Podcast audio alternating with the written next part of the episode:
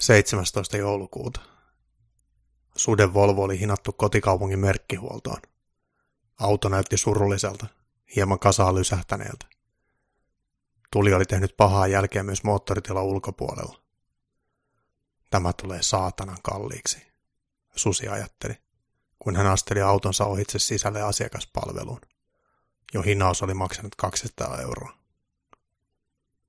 Suden tarkoitus oli kysyä hinta-arviota asiakaspalvelussa olevalta haalareihin sonnustautuneelta mieheltä.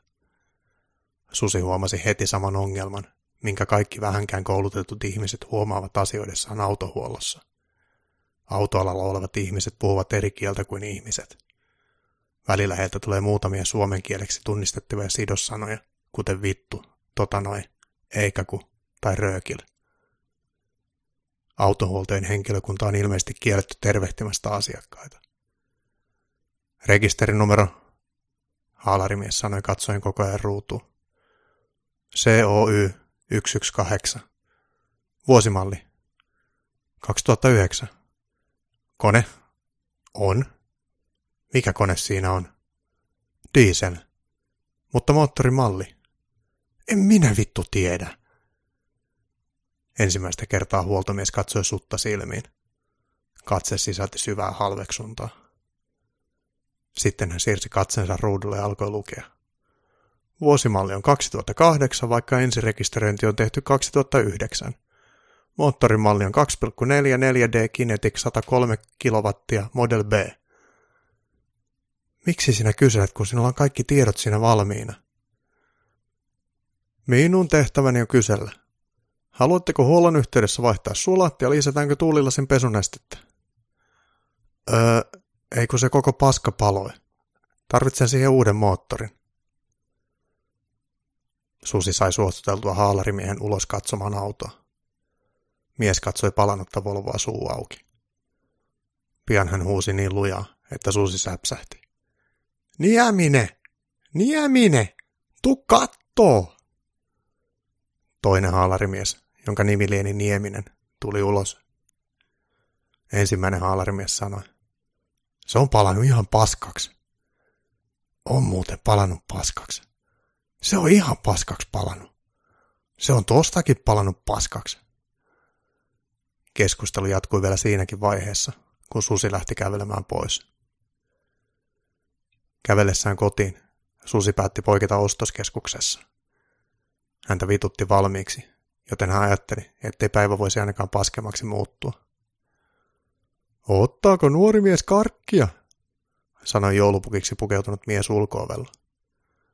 Susi muisti joulupukin, jolle oli jutellut aiemminkin. No, kun noin vanha mies pyytää. Susi suostui tällä kertaa ottamaan karkkia. Juha, ihminen on niin vanha kuin hän tuntee sydämessään. Minäkin tunnen olevani välillä alle 200-vuotias. Joulupukki sanoi rauhallisesti. Mistäkään perkeleestä se tietää minun nimeni? Susi ajatteli. Minäkin tunnen usein olevani vähän alle 200-vuotias. Susi vastasi. Ja Juha, onne arvontaan, pukki sanoi ja nikkasi silmää. Ostoskeskuksessa oli vielä pahempi ostoshelvetti käynnissä kuin viime kerralla. Susi oli onneksi valmistautunut paremmin tällä kertaa henkisesti. Susi halusi löytää miehen, joka myi sotaveteraanien arpoja. Arvonnassa oli pääpalkinto Skoda Octavia. Mies kyyhötti edelleen samalla paikalla. Terve Juha! Perkelettekö kaikki tietää minun nimeni täällä? Susi mietti. Sata arpaa, Susi sanoi ja alkoi kaivaa lompakkoon. 99 arpaa maksaa 330 euroa. Saat yhden kaupan päälle. Vanha mies sanoi ja hymyili. Susi tunsi piston sydämessään, kun kaivoi seteleitä arpamyyjältä. Ostoskeskuksen pihalle oli muutamia penkkejä, joista yksi sattui olemaan vapaa, ja näytti siltä, ettei sille oltu virtsattu ainakaan vuorokauteen. Susi istui siihen ja alkoi raaputtaa arpoja. Tulis nyt se perhana Skoda Octavia. Vaikka noloahan se on itäautolla ajella, mutta ei ole varaa ostaa uutta Volvoakaan. Susi ajatteli. 21. arvon voitoissa ei ollut muuta kuin jouluinen patalappu. Juha, Jos haluat voittaa jotain, niin sinun ei pidä toivoa mitään itsellesi. Toivo jotain sellaiselle ihmiselle, kenestä välität. Joulupukiksi naamioitunut mies oli istutunut hänen viereensä. Susi katsoi joulupukkia epäluuloisesti, mutta hän päätti toivoa jotain naapurille Nadialle. Kolmannesta arvasta sen jälkeen tuli Fiskarsin viisiosainen kattilasarja. Oi perkeleäjä, sä olit jo oikeassa, Susi sanoi riemastuneena.